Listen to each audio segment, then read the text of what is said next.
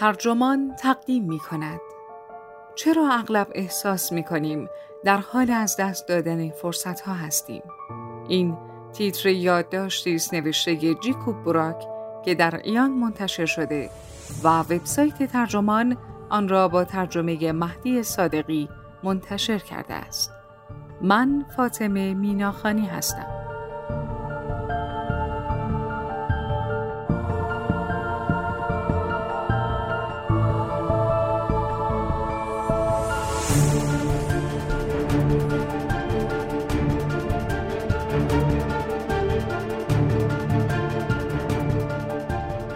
داگره های قرمز رنگی که رویشان اعدادی نوشته شده و کنار برنامه های مختلف گوشی همراهمان ظاهر شدهاند. فرشته های عذابی که یک دم از روی شانه من پر نمی‌زنند. آنقدر وسواس انگوش زدن روی آنها گرفتارمان کرده که حتی در خوابهایمان میبینیمشان. چرا های شبکه های اجتماعی یا زنگ یک پیامک یا تماس جدید اینقدر برای ما مهم شده. نگرانی برای از دست دادن خبرها در روزگار شبکه های اجتماعی چنان بالا گرفته است که حالا نامی برای خودش دارد. فومو یا ترس از دست دادن.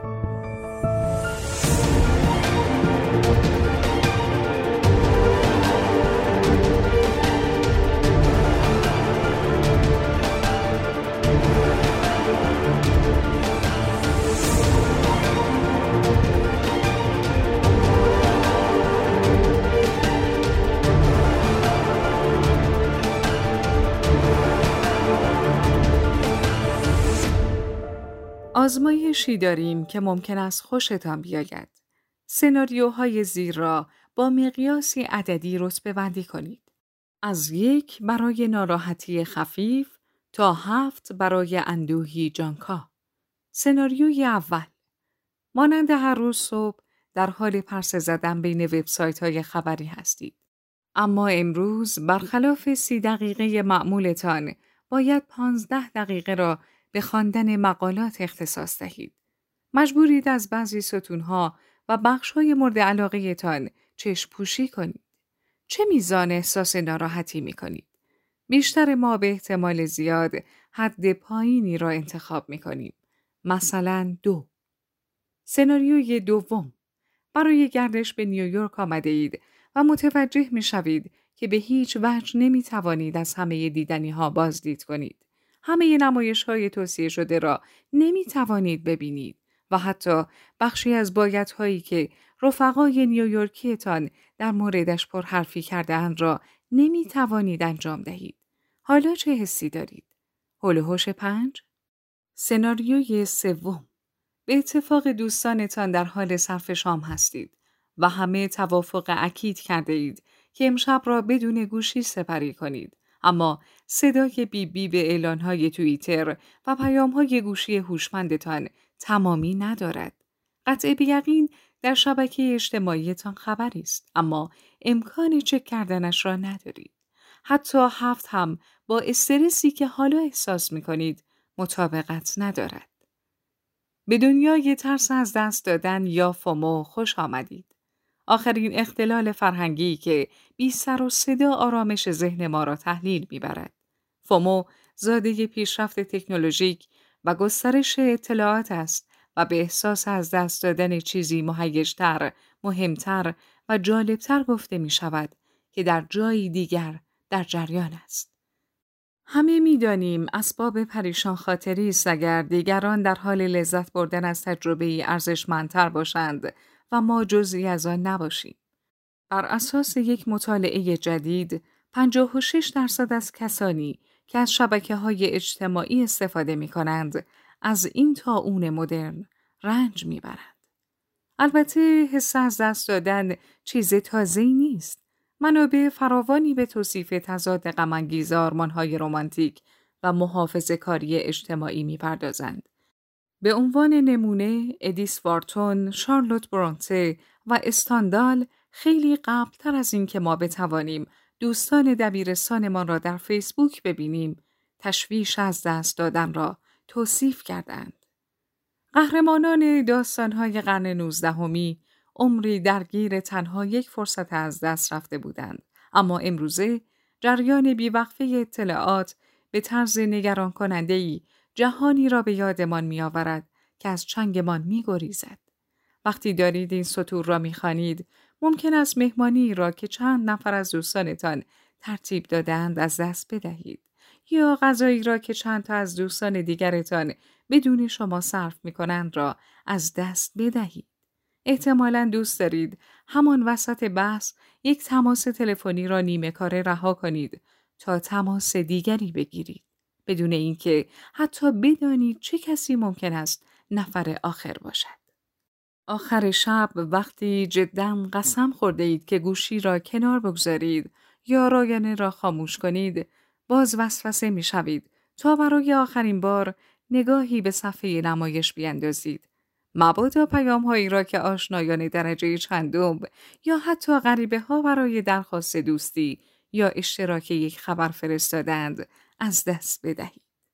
مطالعاتی در اختیار داریم که می‌گویند بخش عمده پشیمانی های ما در پایان زندگی مربوط به چیزهایی است که انجام نداده ایم و نه چیزهایی که انجام داده ایم. در این صورت مشاهده مداوم کارهایی که دیگران انجام می دهند و ما انجام نمی دهیم آینده ای را برایمان رقم خواهد زد که در آن مرتب گذشته را به یاد می آوریم و قصه می خوریم. گفتگوی هیجان انگیز بین چند نفر در آن سوی مجلس می تواند خوره فومو را به جانمان بیاندازد.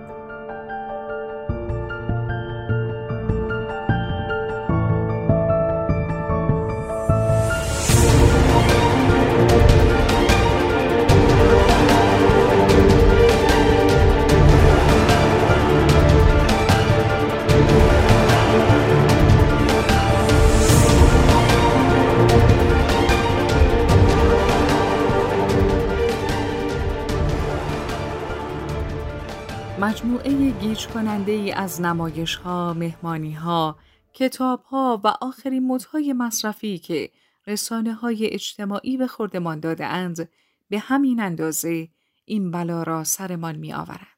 شخصیت های آنلاین جذابی که از خودمان ساخته ایم و از دور بسیار فریبنده اند FOMO را از این هم وخیمتر می کنند. شری ترکل روانشناس اجتماعی مؤسسه فناوری ماساچوست معلف کتاب تنها با هم چرا بیشتر از تکنولوژی انتظار داریم و کمتر از یکدیگر می نویسد تکنولوژی به سازه اصلی بدل شده که صمیمیت را با آن تعریف می کنیم. ما صدها یا حتی هزاران دوست در شبکه های اجتماعی را با رفقای به درد بخور صمیمیمان در واقعیت اشتباه می گیریم. با بهرهگیری از صدها مصاحبه ترکل ادعا می کند پیشرفت تکنولوژیک باعث زوال تدریجی روابط مهم ما با والدین، فرزندان یا شریک زندگیمان شده و نوع جدیدی از تنهایی را ایجاد کرده است. با توجه به ناامنی که در روابطمان احساس می کنیم و نگرانی که درباره صمیمیت داریم، ترکل ادعا می کند که در جهان تکنولوژی هم به دنبال روشهایی برای برقراری رابطه می گردیم و هم می خواهیم از خود در برابر رابطه ها محافظت کنیم. اگر تا به حال به آدمهایی دقت کرده باشید که حاضرند به جای حرف زدن با آدمهای زندگیشان پیام متنی دور و دراز برایش تایپ کنند، حتما با ارزیابی ترکل همدل خواهید بود که رابطه ما با تکنولوژی تازه شروع شده است. اتصال با همه در هر زمان تجربه تازه‌ای برای بشر است. آمادگی نداریم که به تنهایی با آن دست و پنجه نرم کنیم. ترکل می نویسد اگر بتوانیم خودمان را حتی برای دوره های زمانی محدود از دستگاه های هوشمندمان جدا کنیم وابستگیمان به تکنولوژی کاهش می‌یابد. آیا روزی دستگاه هایی خواهد آمد که در ترک اعتیاد به تکنولوژی کمکمان کند؟ من دستگاه هایی را پیش بینی می کنم که اطلاعات را در فواصل زمانی تصادفی و پیش بینی ناپذیر رد و بدل می کنند به طوری که نه فرستنده و نه گیرنده متوجه تأخیر پیش آمده پیش از دریافت پیام نشود. این باعث می شود تا افراد بخشی از اعلانات را از دست بدهند و ملتفت شوند که در کمال تعجب می شود بدون خبرها هم زندگی کرد. حتی با چنین مداخلاتی مشکل زمانی حل خواهد شد که بفهمیم این مغز ما و طبیعت بشری ماست نه تکنولوژی هایمان که این اعتیاد را ایجاد کرده است. نمی توانیم به دنبال راهکار باشیم مگر اینکه صادقانه از خود بپرسیم چرا از دست دادن اینقدر برایمان ترسناک است. آندره شیبیلسکی محقق اجتماعی دانشگاه آکسفورد اخیرا سرپرستی اولین مطالعه تجربی بر روی این اختلال در حال انفجار را بر عهده داشته است. نتایج این تحقیق در ژورنال کامپیوترها در رفتار انسان در سال 2013 به چاپ رسیده است. جنبندی های او در این مقاله و جاهای دیگر حکایت از این دارد که فومو نیروی محرکی است که ما را به استفاده از شبکه های اجتماعی وامی دارد. بالاترین سطح فومو در جوانان و به خصوص مردان جوان دیده می شود. این ترس در میان رانندگان حواس که هنگام رانندگی به کارهای دیگری مشغول هستند هم بالاست و احتمالاً بارسترین نمونه این ترس خود را در افرادی ظاهر می کند که نیازهای روانشناختیشان برای عشق، احترام، استقلال و امنیت ارضا نشده است.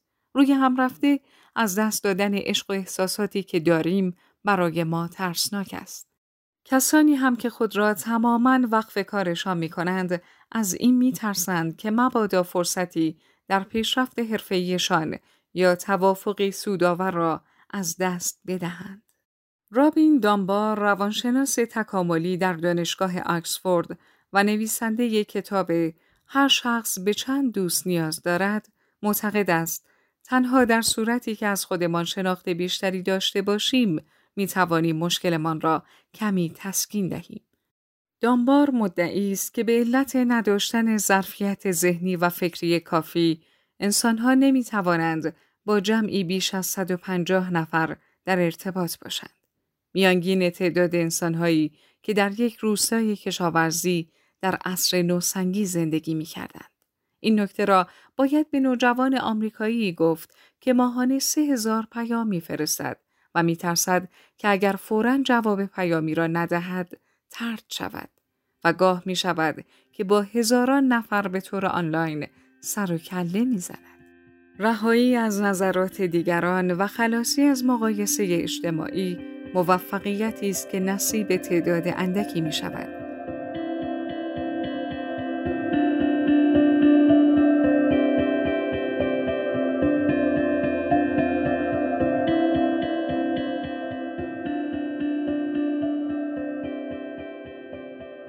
نیستند خیشتندارانی که در برابر نیروی فومو مقاومت کنند. در سال 2012 ویلهلم هوفمان روانشناس اجتماعی دانشگاه شیکاگو کاربرد نیروی اراده در برابر وسوسه های روزمره را بررسی کرد.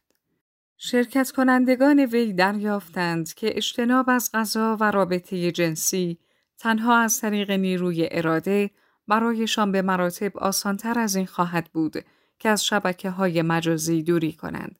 در این مورد میزان شکستشان 42 درصد بود.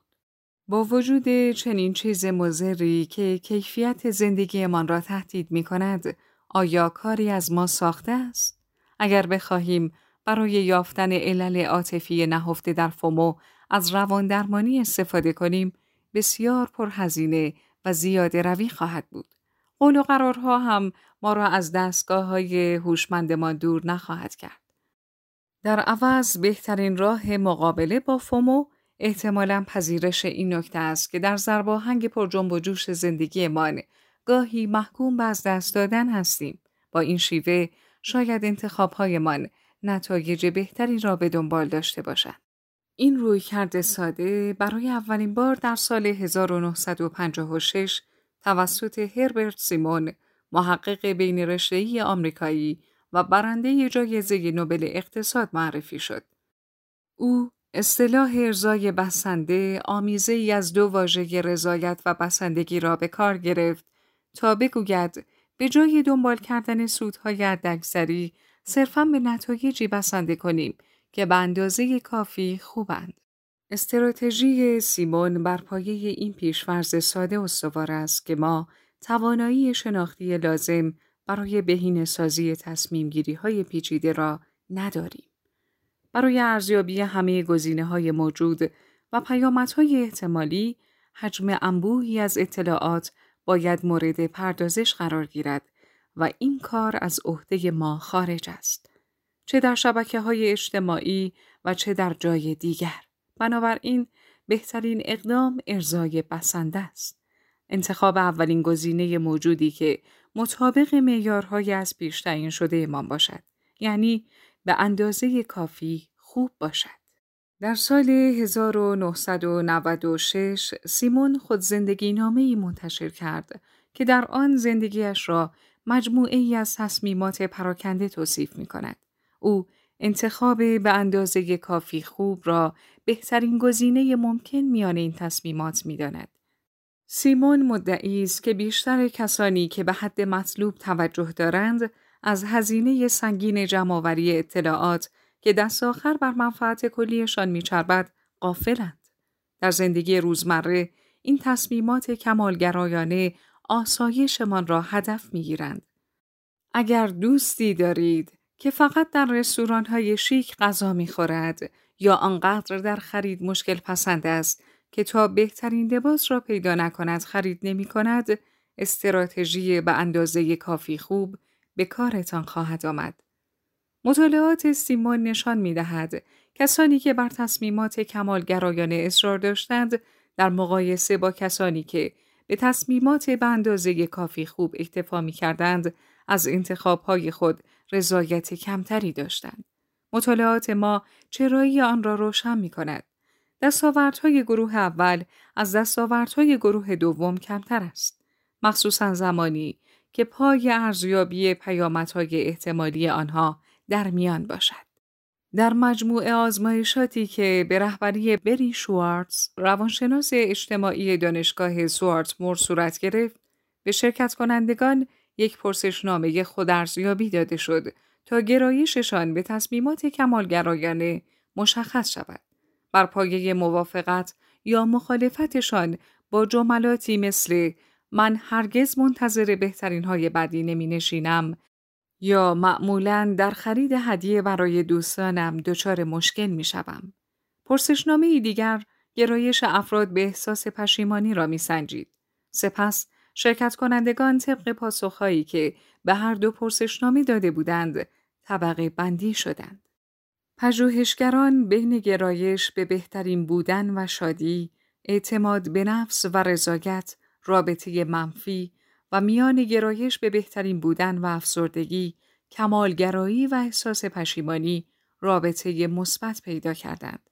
مطالعه دیگری در این مجموعه نشان می دهد افرادی که به دنبال بهترین ها هستند درگیر مقایسه اجتماعی بیشتری می شوند و زمانی که ضعیف ظاهر شوند به شدت متأثر خواهند شد.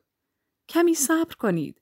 آیا فومو در شبکه های اجتماعی دقیقا مبتنی بر همین مقایسه نیست؟ در این صورت آیا ارزای بسنده می تواند رهایی بخش باشد؟ اگر فومو را با پارامترهای سیمون بررسی کنیم، شباهت شگفتآوری میان آن و فرایندهای تصمیم سازی که او مطالعه می کرد می بینیم. فرایندهایی که شاخصهشان اضافه بار شناختی و آسیب رسانی به سلامت بود. وفور اطلاعاتی که امروز داریم به خصوص اطلاعات آنلاین هزینه دیگری را روی دستمان گذاشته است.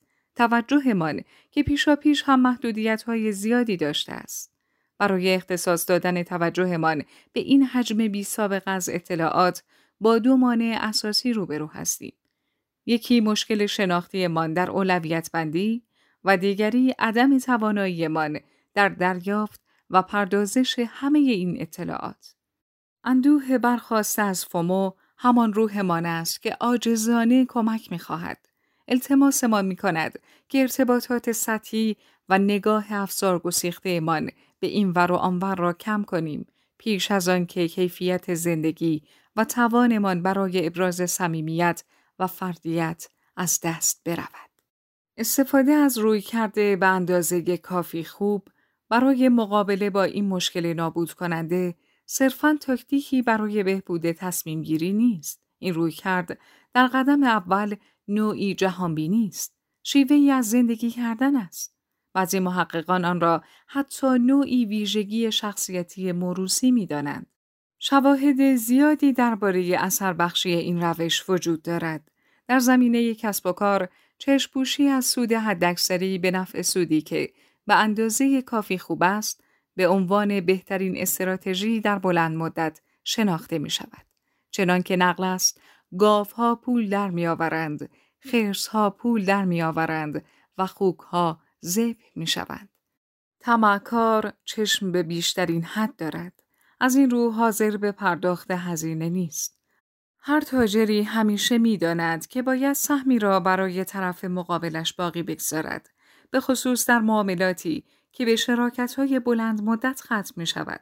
سرمایه گذاران با تجربه بازار سرمایه یاد گرفتند که فروش در اوج قیمت از فروش در نقطه ای رضایت بخش در نهایت سود کمتری خواهد داشت.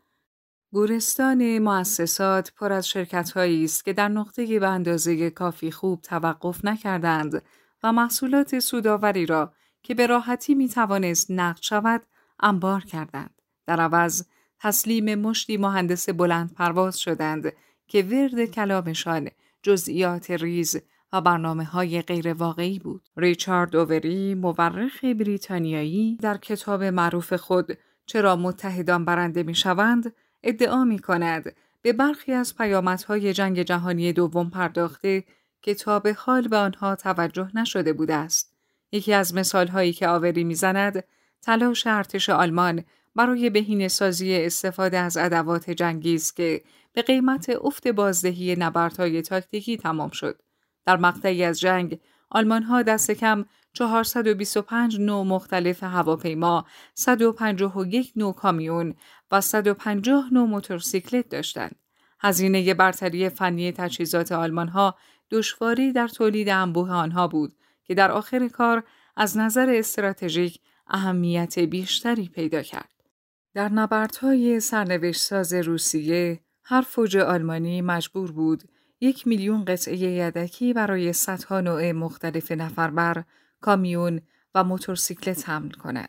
روزها در مقابل از دو نوع تانک استفاده می کردند و همین باعث می شد که نگهداری از تجهیزات در طول جنگ برایشان به مراتب آسانتر باشد. کمالگرایی ویژگی شخصیتی است که ارتباط زیادی با میل به حداکثر کردن بازدهی تصمیمات دارد. هرچند کسانی که کمالگراها را می‌شناسند می‌دانند زندگی برای آنها مثل برگه امتیازدهی بیپایانی است که آنها را با نوعی خودارزیابی همراه با سرخوردگی، استراب و گاه افسردگی از پا درآورده است. کمالگراها ترجیح می دهند که خطا را با شکست یکی بگیرند و تلاشی که برای پنهان کردن خطاهایشان انجام می دهند حتی خطاهای اجتناب ناپذیر آنها را از قبول بازخوردهای سازندهی که برای رشد شخصیشان بسیار ضروری است باز می‌دارد. احتمالاً اثر بخشی ارزای بسنده توجه آنها را جلب خواهد کرد. حتی زمانی که پای دوستی عاطفی و عشق در میان است، قاعده به اندازه کافی خوب بهترین عملکرد را دارد. دونالد وینیکات، روانشناس بریتانیایی، اصطلاح مادر به اندازه کافی خوب را وضع کرده است. مادری که به اندازه کافی دلسوز و به قدر کفایت نسبت به نیازهای اساسی نوزادش حساس است. هرچه نوزاد بزرگتر می شود، این مادر گاه گاه نیازهای او را بی پاسخ می گذارد تا او را برای واقعیتی آماده کند که در آن همیشه هرچه را که دوست داشته باشد دریافت نخواهد کرد. کودک یاد می‌گیرد که ارزای نیازهای خود را به تعویق بیاندازد و این رازی است که برای هر شکل از موفقیت در بزرگسالی لازم است. زمانی هم که بالغ شدیم با شریک زندگی که به اندازه کافی خوب باشد می توانیم خوشحال باشیم. بله، شاید آن بیرون کسی باشد که با نیازهای ما سازگاری بیشتری دارد اما بیمان هست که کوتاهی زندگی مجال پیدا کردن او را ندهد. حتی اگر احساس از دست دادن گواهی بر رانه پرشور ما برای زندگی باشد، شبکه های اجتماعی چنان حد اکثر طلبی ما را بی تناسب افزایش دادند که مسلما عوارزش بر کیفیت زندگی جدی خواهد بود.